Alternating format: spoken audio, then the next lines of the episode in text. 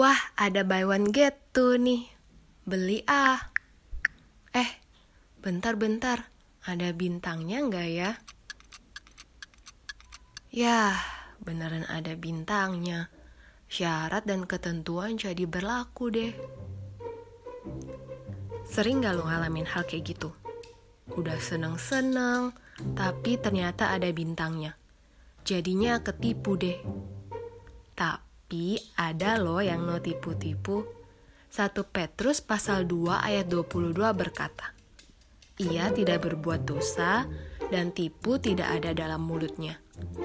Tuhan Yesus tidak pernah tipu-tipu karena tipu tidak ada dalam mulutnya. Setiap perkataannya dan setiap firmannya patut dipercaya. Perkataan Tuhan terhadap Petrus untuk menjadi penjala manusia dan perkataan Tuhan terhadap Paulus untuk menjadi bejana pilihannya, termasuk janji Tuhan terhadap penyamun yang berada di sebelah salib Yesus. Semuanya ini menunjukkan bahwa Tuhan Yesus tidak ada tipu-tipu.